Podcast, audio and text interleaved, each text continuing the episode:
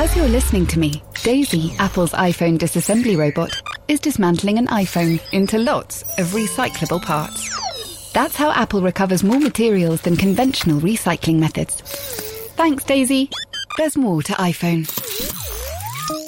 Hey, I'm Ryan Reynolds. Recently, I asked Mint Mobile's legal team if big wireless companies are allowed to raise prices due to inflation. They said yes. And then when I asked if raising prices technically violates those onerous two year contracts, they said, What the f are you talking about, you insane Hollywood ass?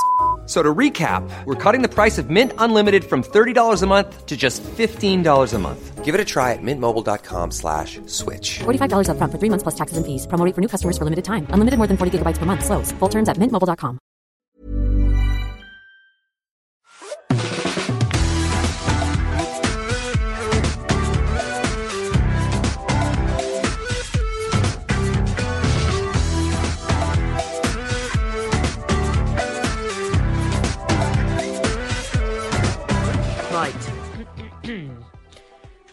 so we've stopped doing introductions to the podcast, haven't we? We just drift into it. Here we are, drifting into our very successful podcast, Off Air with Jane and Fi. Thank you for listening. We are we are really touched, aren't we? We're very touched, and actually, that's the spin off podcast, isn't it? Drift in. Drift in, tune out. Show up, go home. Right, uh, we've got loads of lovely emails, and thank you for sending them. Jane and Fi at times.radio. And do you know what, Jane? I love it when the emails go rogue. Which one's this? Well, just when when people start talking about things that they just want to talk about. Uh, but let's go with uh, triangular shaped bean burgers. Yeah, I like this. Yep.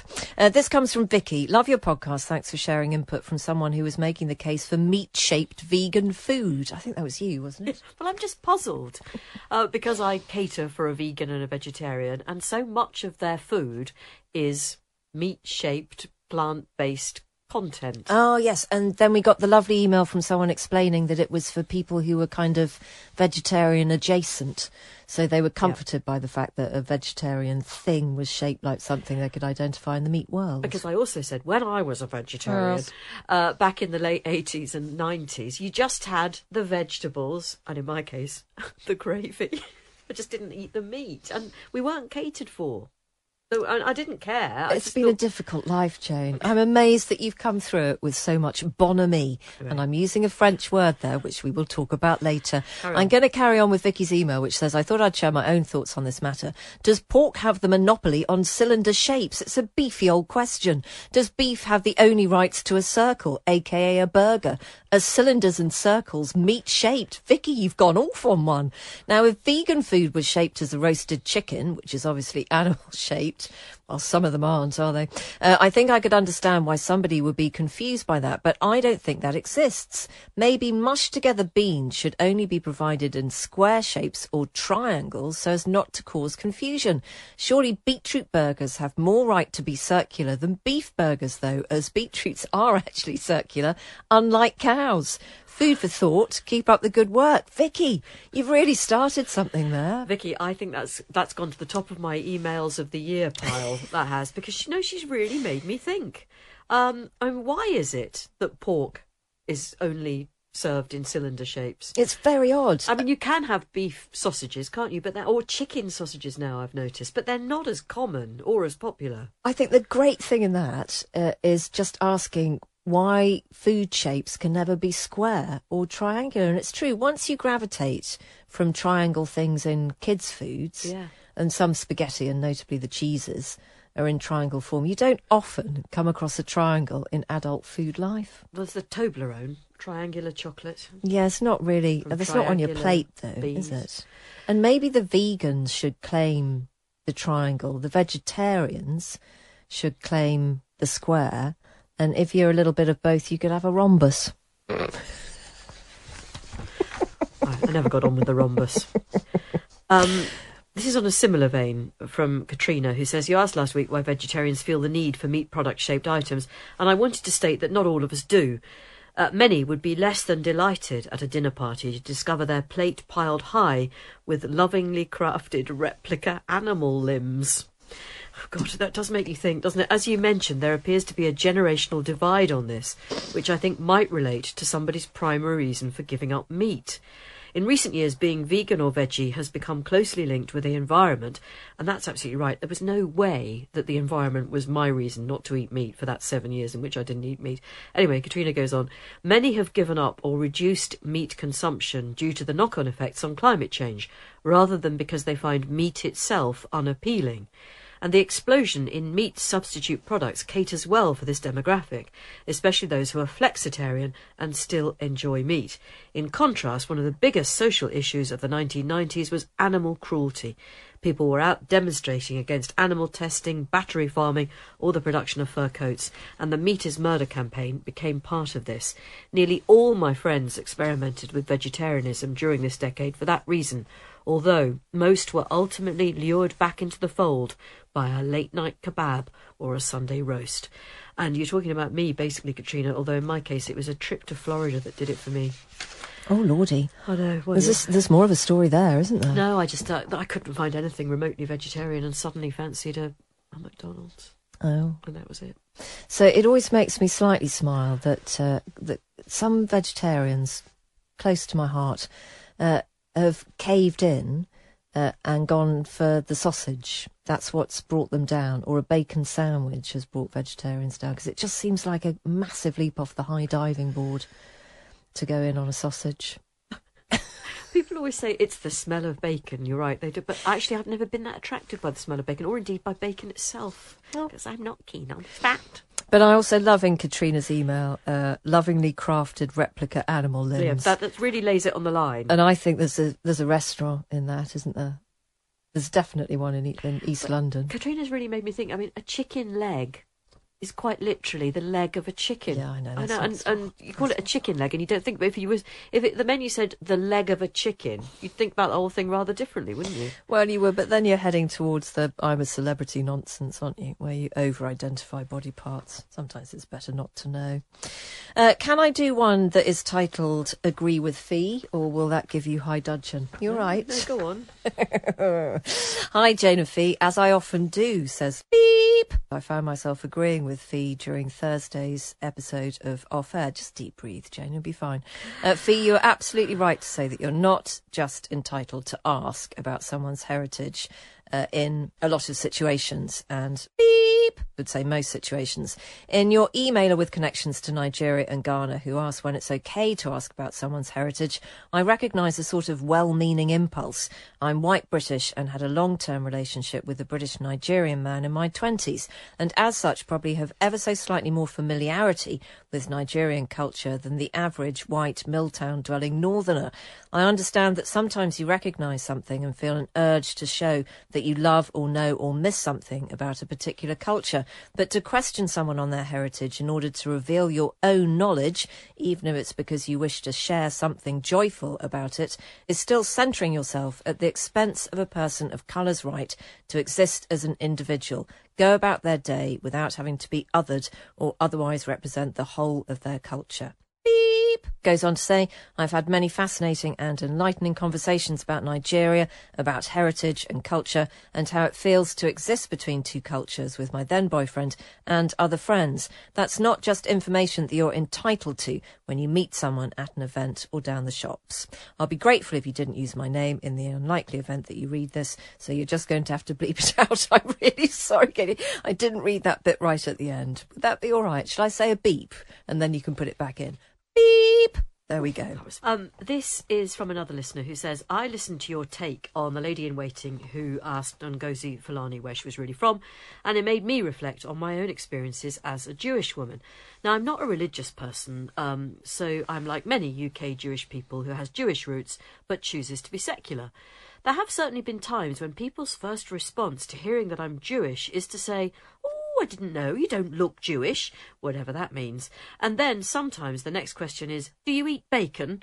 I find this really uncomfortable because, of course, I do, but I don't necessarily feel comfortable going into the ins and outs of my ways of living as a Jewish woman. It's personal, and there is a certain amount of complexity about having been brought up in a loving Jewish home and then choosing to be secular. Until I listened to your show, I hadn't really named this as anti Semitic, and indeed maybe it isn't. But I always then feel on the back foot, so to speak, and I find myself stuttering my words. And yes, I do often come away from those conversations feeling discombobulated, and I suppose othered, a little bit like Ngozi did. Um, and that is from Abigail. Abigail, thank you for that. Um, and that's a good point. I mean, it's, it's extraordinary, isn't it? I remember this is nothing to do with race, but I remember the most uncomfortable situation I ever felt in as a as a grown up actually honestly was when I had a my second daughter who was born with a a funny hip and had to go into one of those orthopedic harnesses which are quite unusual and you don't actually see them that often. I'm not even sure they're still used. Anyway I took her she was very young and it was a summer's day and I took her out to the park and it was very conspicuous this harness. If anybody's ever seen them they'll know that the child's legs are sort of forced into a froggy position by the harness which is putting the hip joint together. That's what it's doing. It's working at making sure it goes into the right place. And a woman I'd never met before came up to me, bold as brass, and said, Did you throw that baby down the stairs? Ooh. And Ooh. I know, and that I know this is nothing to do with race, but it was a, a quite astounding thing that she felt able to ask me. And she didn't do it with a. There wasn't. I mean, it wouldn't have been a funny thing to say anyway. But it wasn't a, a misguided attempt to start a conversation in the same way that sometimes you know if you saw if you saw someone who had a, a a cut lip, you might attempt to make a joke about it. They, you know, Well, I think that's dodgy you- have you- territory, isn't it? No, if you if you've fallen down when you're drunk or something like that, Yeah. it wasn't that kind of. I don't think so. I think it was just someone who thought it was perfectly okay to ask a harassed mother who looked a bit So what did you say? Just got I really upset and just said no of course not. Just walked on. I mean what but what honestly what can you do in situations so I know I appreciate that I've gone off on uh, you know disappeared down a, a conversational cul-de-sac that's nothing to do with race but I do I'm often astounded by how people behave and the rights some people have or think they have to impose their questions on other people Mm. just absurd I hope something good has come out of all of the conversations. well I hope so too and it, we about do Logan hear Susan Hussey because I think uh, I think her line of questioning and just the where are you from, where are you really from, all rolled into one question is asked of too many people more than we, we might like to think. So hopefully, lots of people have listened, checked themselves in a little bit. I, I really, really hope so. Um, we do hear, I think, I think I'm right in saying that um, the king and the queen consort, uh, uh, there have been uh, overtures made to Ngozi Fulani to perhaps have a conversation to facilitate some sort of meeting where all this can be aired in a in a sort of conciliatory and in a happy and uh, well well operated environment. It's all the whole thing just makes you feel a bit sad. But I think you're right. Maybe this is an opportunity for lots of people to learn hmm. and to think about the way they conduct themselves. I love the way that you just managed to roll off the tongue the king and the queen consort, because we've we've been ticked off, haven't we, for saying on air Camilla, just Camilla, you know, as if she's a mate of ours, which she's not. Uh, and of course, she does have a much more kind of official title now. But also, I don't think it's uncommon to refer to the royal family, and that's one of the huge problems that the royal family is experiencing at the moment. Got a lot of problems. It does, but that kind of we feel a familiarity with them that we shouldn't really feel. And it's a terrible thing, but most of us, and I'm sure I've said this before, most of us have family lives that, you know, frankly, wouldn't withstand a great deal of scrutiny. Definitely not. we- you and I have both made some mistakes. I don't know why I've slipped into that voice, but um, and certainly, you know, if you were to do a fly on the wall documentary about my home life, you'd be bored to tears. I Um, don't, I don't think either of us would make volume three of the Netflix documentary. really would wouldn't. We really wouldn't. But um, it, at the moment, it, it's sort of almost tempting because most of us have got quite a lot going on. Not least the fact that we've got all sorts of you know concerns about money and about Christmas and about relatives and all the rest of it. Um, sometimes you look at the royal, royal family and think, oh well, clearly they're. They're having as many struggles as we are, just with more houses. Um, this is from Susie, who says, um, I'm not sure this is really helpful, but I am navigating corporate America as a British person, and we've settled on two useful ways in when meeting new people. Rather than asking questions like, Are you married or do you have kids? we found, Tell me about your family is a much better way to open up a conversation. Similarly, tell me about yourself is a nice way to ask people for personal info that they're willing to share without it being an interrogation. And I think that's very useful. I should say Susie is from Formby on Merseyside and went to the same school as me, although she does point out in the 90s. What would your opening question be? in small talk at a drinks party? Um, gosh, that's a good one. Oh, I, actually, Susie's absolutely right. Um, oh, tell me a bit about yourself is a really nice, open way of starting a conversation. I mean, I generally ask for somebody if I could see their degree certificate. and that's my and yes, and I also I throw in the fact that I do have a bronze medal for life saving. Okay. I always like have you had a busy day? Have you heard uh, a bit? Yeah, That's yeah, a good one. Because then someone can just, you know, they just tell you a bit about yourself and you're off. Don't ask that to some middle-aged men though, because 17 hours later you'll still be hearing about just how busy and important they are. So you've got to watch yourself a bit. However, we interviewed a man today on the program who was fascinating. that is what's called oh, a link. That is a link. Here we go. This one is for you if you've ever been on a plane and have asked to visit the cockpit. Mark Vanhoenacker is a pilot, best-selling author of Skyfaring, which is part memoir, part careers advice, all about why he chose to fly high up in the sky. I feel a song coming on. Yeah. A pilot of some of the world's best and biggest airlines. His new book is called Imagine a City, and it's all about what makes a city, its personality, its people, as well as how beautiful cities look from the sky. We asked him to paint us a picture from the cockpit. This is a, a really uh, my favorite time of year to, to paint that picture in the northern hemisphere, where obviously there's uh, there's so much darkness around during the day. I mean, you know, during the day and night.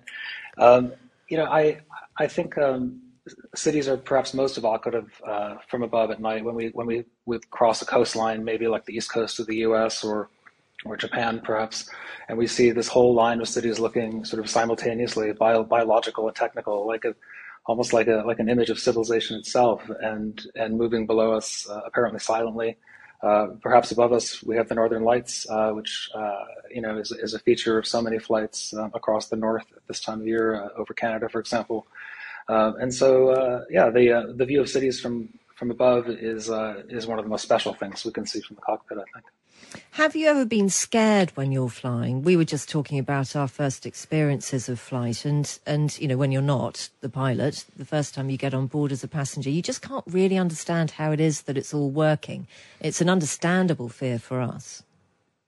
Now, I've never never been afraid um, as a pilot. You know, the the training we go through is so incredibly rig- rigorous and and and, ongoing and, and, recurrent. You know, every every six month, months or so, we're in these these flight simulators, uh, which cost uh, a good portion of the cost of an actual airplane, um, and they simulate the whole world, including its cities uh, and all, obviously its airports uh, and its weather. Uh, and so, you know, that experience of uh, of being afraid while flying is, is, something that I know I know some people have. Um, I often get letters from from passengers, from customers who've um, you know had that fear their whole lives, but it's uh, it's not something that I'm uh, you know uh, you know it, it, that doesn't survive the the extensive training process that every pilot, especially a commercial pilot, will go through. Mark, I am not a very happy flyer, and I wonder whether you can reassure me about I know logically it's one of the safest modes of travel. Why does it make so many of us feel so frightened at times? You know, I um, I often uh, when I get emails from from from readers of, of Skyfaring or Imagine a City, you know, often it's that they've had uh, you know perhaps a bumpy flight, uh, you know, early on, uh, or perhaps they didn't fly for a long time and came to flying uh, later in their lives than some of us do. Um, I think I think there's often that kind of that kind of a, a story in someone's background, and you know, one of the things that, that's most helpful, I think, is to come up to the um, to the cockpit before departure when, it, when it's still permitted, uh, and to speak to the pilots uh, and ask. We, you know, if we have a few minutes, we're always happy to um, to talk to people. Uh, also, your cabin crew, of course, are, are very familiar with uh, you know dealing with customers who are perhaps a little uneasy when they get on board, and and they have a series of uh, you know techniques and, and conversational tools that are that are very helpful. I think um, you know many people find uh, turbulence to be uh, you know uncomfortable, and you know we always say that that, that turbulence is uncomfortable, but it's never it's never dangerous, uh, and that's something which is you know obvious obvious to us in the in the flight deck, but is something that uh, is often reassuring to customers who, um, who right. have flown before. Sorry to harp on about this, but how is it not? How is it not dangerous? It it does feel, frankly, dangerous. Yeah, I mean, it does. It, it, can feel uncomfortable, but it's. But I can. I can assure you, it, it is. It is not dangerous. The, there is a test they do when they when they're certifying an aircraft called the wing box test. I hope I have the name right. Where they, you know, they bend the wings uh, of an airliner up uh, just you know to test them, and uh, my understanding is they can almost reach vertical. Um, and so when you when you look out of the uh, the wing out of the window of your flight and you see the the uh, the uh, the wing bouncing a little bit as you're as you're moving through the sky, um, it is uh, you know it is nothing absolutely nothing to worry about. And and of course um, that's something that we you know is very familiar to us as pilots, but is something that uh, you know passengers may not always be aware of. Uh, can you take us back to your childhood, Mark? Because actually, imagining a world outside of your own family was really important to you, wasn't it? It was. I, I grew up in a in a small city in western Massachusetts called Pittsfield, and you know I had two uh, two great loves there. I, I, was in love with airplanes and with with flying, and uh, you know I had lots of model airplanes and would go to air shows with my dad and uh, and look up at the, at the planes flying uh, above us to larger cities and from larger cities. Um, and I was also um, you know really drawn to to to, to cities and, and you know, I had a light up globe. You can tell I was one of one of the cool kids on the block with my with my with my illuminated globe. Um, but I, I, really did love to turn that globe and to, to, to read out the names of the cities on its far side and, and to think about uh, what it would be like to someday go to those places. And, uh, you know, many young people dream of leaving their homes and going to, uh, going to bigger and brighter places. And, uh, you know, and, that, and my version of it combined both those, the idea of those places and of course airplanes. Mm. It's it's a little bit more than that, I think, uh, for you though, isn't it? Just because your family life wasn't uh, it was blighted by divorce, wasn't it? So, so being somewhere else, having an imaginary life somewhere else was very important to you. And I'm sure lots of people can really understand that. Yeah, you know, everyone, you know, that story of a young person who dreams of going elsewhere is a very old story. Um, and, and many of us will have their own version of it. Uh, and for me, it, it, was, you know, it was even things as, as seemingly small now as a speech impediment. I had trouble saying the, um, the that hard American R uh, which meant people often couldn't understand my first name when I was when I was a kid. And you know that's the kind of thing that, that looms very large for a young person. And you know, my father, uh, who was from Belgium and had, who had lived in a number of countries and spoke a number of languages, you know, at one point he told me. Um, you know, it became clear to me that there were other languages with different R's. And so as a kid, I thought, oh, well, I'll just grow up and learn one of those languages and, and move to that place and every, everything will be fine. So I had, I had both a push and a pull, I suppose, uh, when I was leaving home.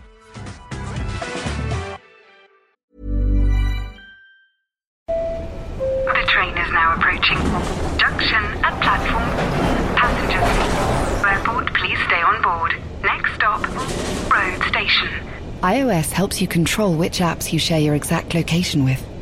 There's more to iPhone. If you thought the only way to get a more defined jawline with natural looking results was through surgery, think again. Juvederm Volux XC is a non surgical injectable gel filler that improves moderate to severe loss of jawline definition and can help you achieve natural looking results with little downtime. Even better, this improved definition lasts up to one year with optimal treatment. No maintenance required. Improve jawline definition for a smooth, sculpted look with Juvederm Volux XC. For important safety information and to find a licensed specialist, visit juvederm.com. That's J U V E D E R M.com. Not for people with severe allergic reactions, allergies to lidocaine, or the proteins used in Juvederm. Common side effects include injection site redness, swelling, pain, tenderness, firmness, lumps, bumps, bruising, discoloration, or itching. There's a risk of unintentional injection into a blood vessel, which can cause vision abnormalities, blindness, stroke, temporary scabs, or scarring. Talk to a licensed specialist specialist to find out if it's right for you. Hey, it's Paige DeSorbo from Giggly Squad. High quality fashion without the price tag? Say hello to Quince. I'm snagging high end essentials like cozy cashmere sweaters, sleek leather jackets, fine jewelry, and so much more. With Quince being 50 to 80% less than similar brands. And they partner with factories that prioritize safe, ethical, and responsible manufacturing. I love that. Luxury quality within reach. Go to quince.com slash style to get free shipping and 365 day returns on your next order. Quince.com slash style. Mark Vanhoenacker is our guest this afternoon. His latest book is called Imagine a City a Pilot Sees the World. I really loved your chapter about Delhi, Mark, uh, because you talk about uh, seeing the literal embodiment of partition. Can you tell us a bit more about that? Yeah, which is um, that's obviously a story that's been um, in, in, the news this year as well with with, with um, the anniversary of those of those events. Uh, so when you when you fly, uh, you know one of the one of the ways in which um, flying is marvelous is, is that you you see how borderless uh, the world can uh, can appear to be from above. Um, but of course, um, there are some borders you can see. Uh, you can see. Uh, uh, the U.S.-Canadian border, if you know that the uh, you know agricultural uh, patterns shift as you cross the border, and and of course the border between India and Pakistan uh, is uh, is lit at night.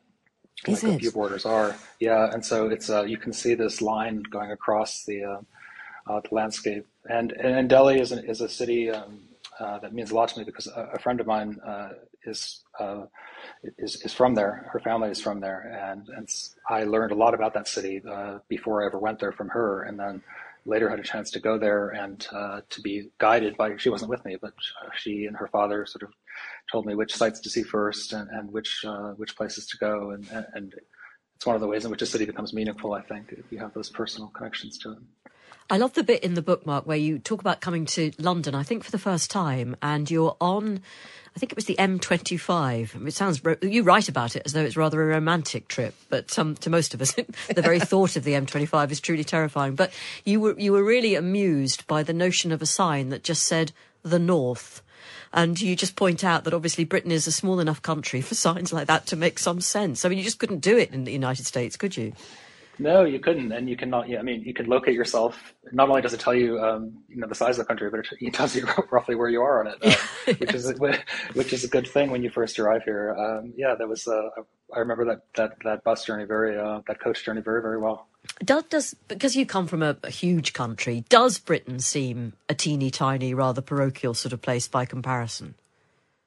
Well, it seems like a like a smaller place um, geographically. I think. Um, um, that you know that's that's that's quite clear. I think in Skyfaring I talked about um, measuring countries in terms of hours. Uh, you know, in Algeria being a two or three hour country, and uh, you know the U.S. being a six or seven hour country, depending on the direction you cross it, and and the U.K. obviously being smaller. But of course, it doesn't it doesn't seem parochial at all, especially uh, you know given its history, and especially to a to a uh, to a, a pilot who who flies from it to to places all over the world, to cities all over the world.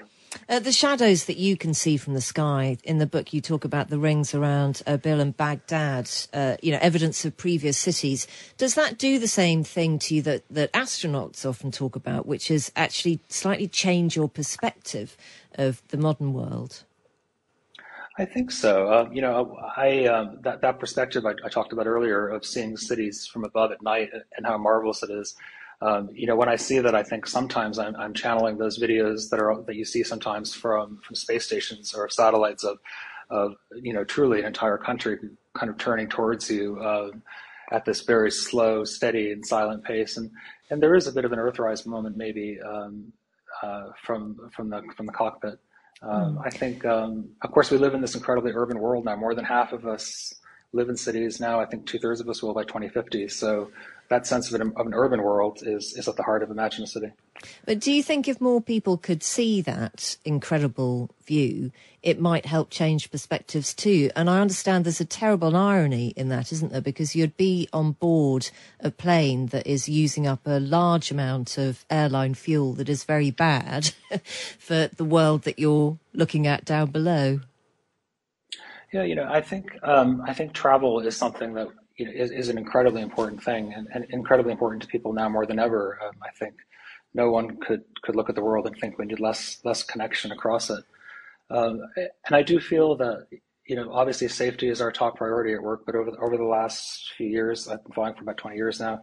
Um, the climate crisis has become you know a really really important part of, of how we of how we go about our job, whether that's you know, shutting an, an, engine down as we taxi in, um, or using iPads now, which have replaced all our paper paper manuals, which are very heavy to carry around the world.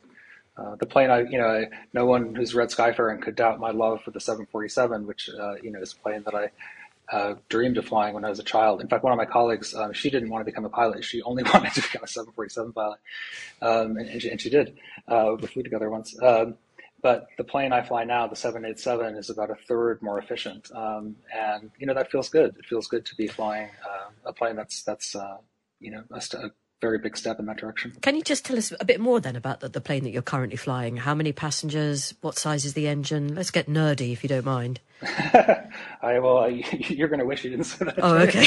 Know, no, I'm kidding, I'm kidding. Uh, no, I'll try to keep my geekery to a minimum. But yeah, so the, I, fly, I fly a plane called the, the Boeing 787 Dreamliner. It's uh, there. There are three versions of it. Um, it has uh, it's notable to passengers because it has windows which are significantly larger than previous uh, airplanes. Um, it has uh, a wonderfully uh, advanced flight deck. It has a head-up display, which is uh, which is something that I hadn't used before on the 747 or the uh, the Airbus. Um, and it has it has a bedroom, a little bedroom for the pilots to take a to take a rest in on, on our longest sectors. and it has a um, a, a, more uh, natural cabin air environment, so people tend to feel better when they when they disembark. Mm. Can we ask you lots of questions that you will have been asked so many times before, but just from the curious passenger angle? Uh, sure. Yes, please. Yeah. Do you ever get used to an onboard toilet?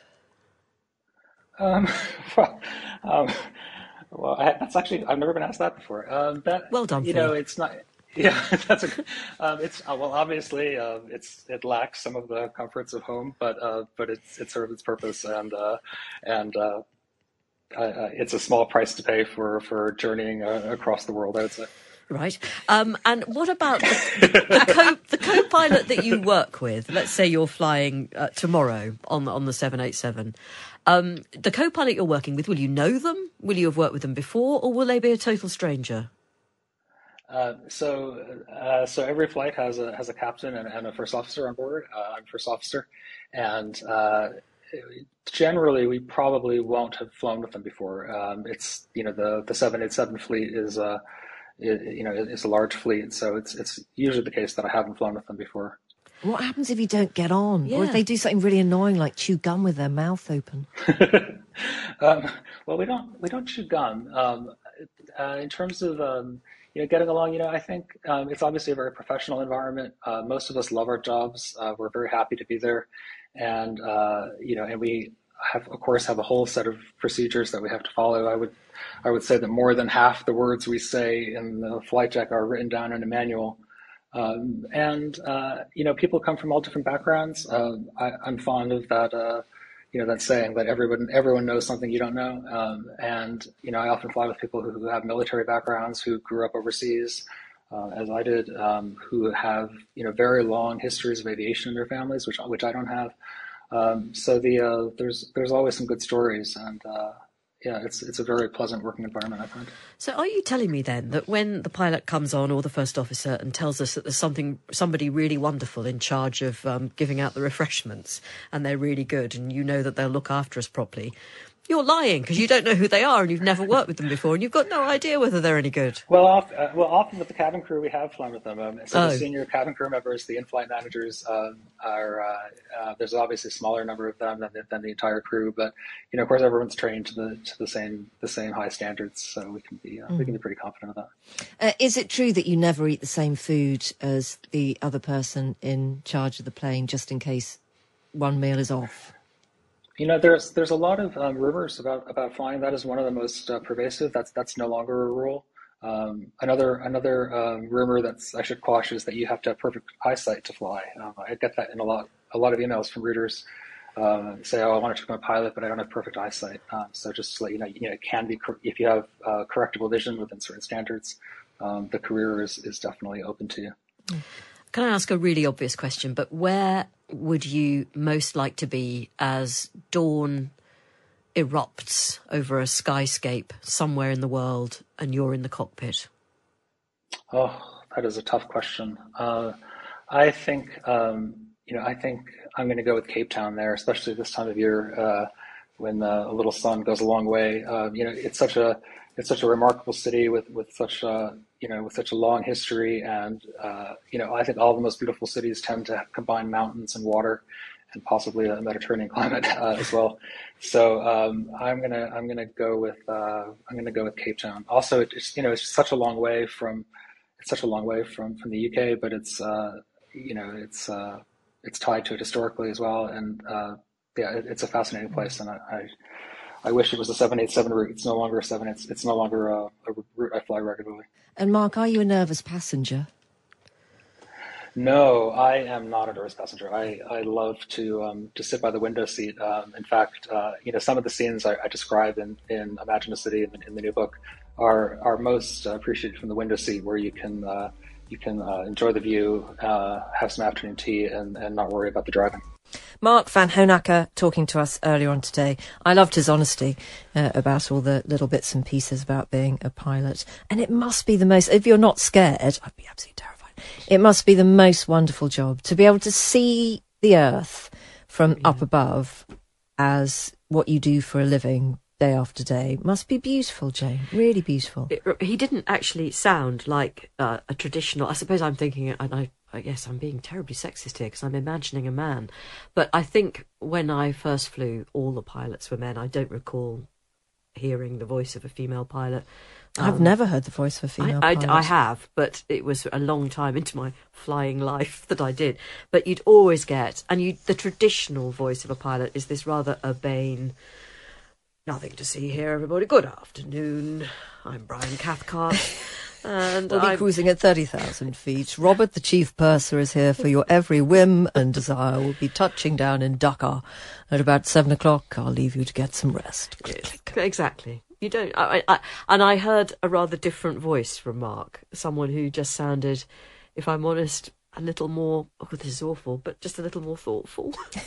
Sorry, I'm so damning Brian Cathcart without ever having met him. He's going to be a wonderful man, but you know what I mean. There's a sort of delivery, isn't there? Uh, that um, that Mark was a refreshing alternative to that. Yeah. But look, I want capable people to be flying planes. Let's be clear about want sort of. I don't want some exuberant fool flying me across. You don't really want a gag a minute merchant.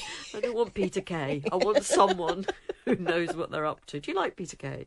I love Peter Kay. Yeah, I, have I've read a review of his new show, and I think, oh, I'd like to go and see that, but I don't think there's any chance of seeing it. No, and some of the reviews have only been kind of two or three star, and I have. just discarded that. I mean, what you know, I'd happily go and see him, and yeah, even so if it's I. a complete revisit of all of his old stuff, I don't really care. I couldn't get tickets though. I think I was two hundred and seventeen thousand five hundred and fifty third in the queue. Oh, I gave up.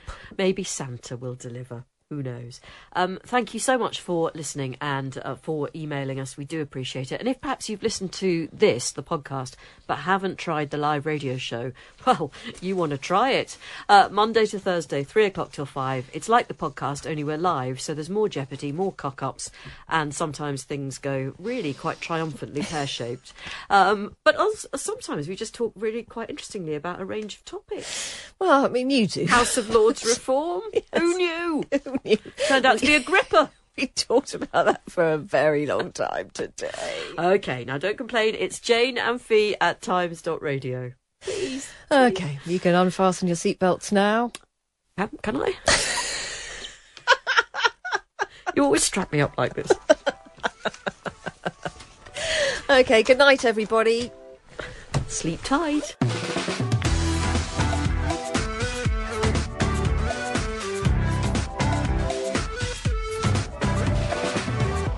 You have been listening to Off Air with Jane Garvey and Fi Glover. Our Times radio producer is Rosie Cutler and the podcast executive producer is Ben Mitchell. Now you can listen to us on the free Times Radio app or you can download every episode from wherever you get your podcasts. And don't forget that if you liked what you heard and thought, hey, I want to listen to this but live, uh, then you can Monday to Thursday, 3 till 5 on Times Radio. Yeah, embrace the live radio jeopardy. Thank you for listening and hope you can join us off air very soon. Goodbye.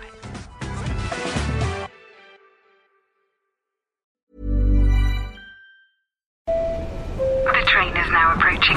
Junction at platform. Passengers, airport, please stay on board. Next stop, road station. iOS helps you control which apps you share your exact location with. There's more to iPhone. Hey, it's Paige DeSorbo from Giggly Squad. High quality fashion without the price tag. Say hello to Quince. I'm snagging high-end essentials like cozy cashmere sweaters, sleek leather jackets, fine jewelry, and so much more. With Quince being 50 to 80% less than similar brands. And they partner with factories that prioritize safe, ethical, and responsible manufacturing. I love that. Luxury quality within reach. Go to quince.com slash style to get free shipping and 365 day returns on your next order. Quince.com slash style.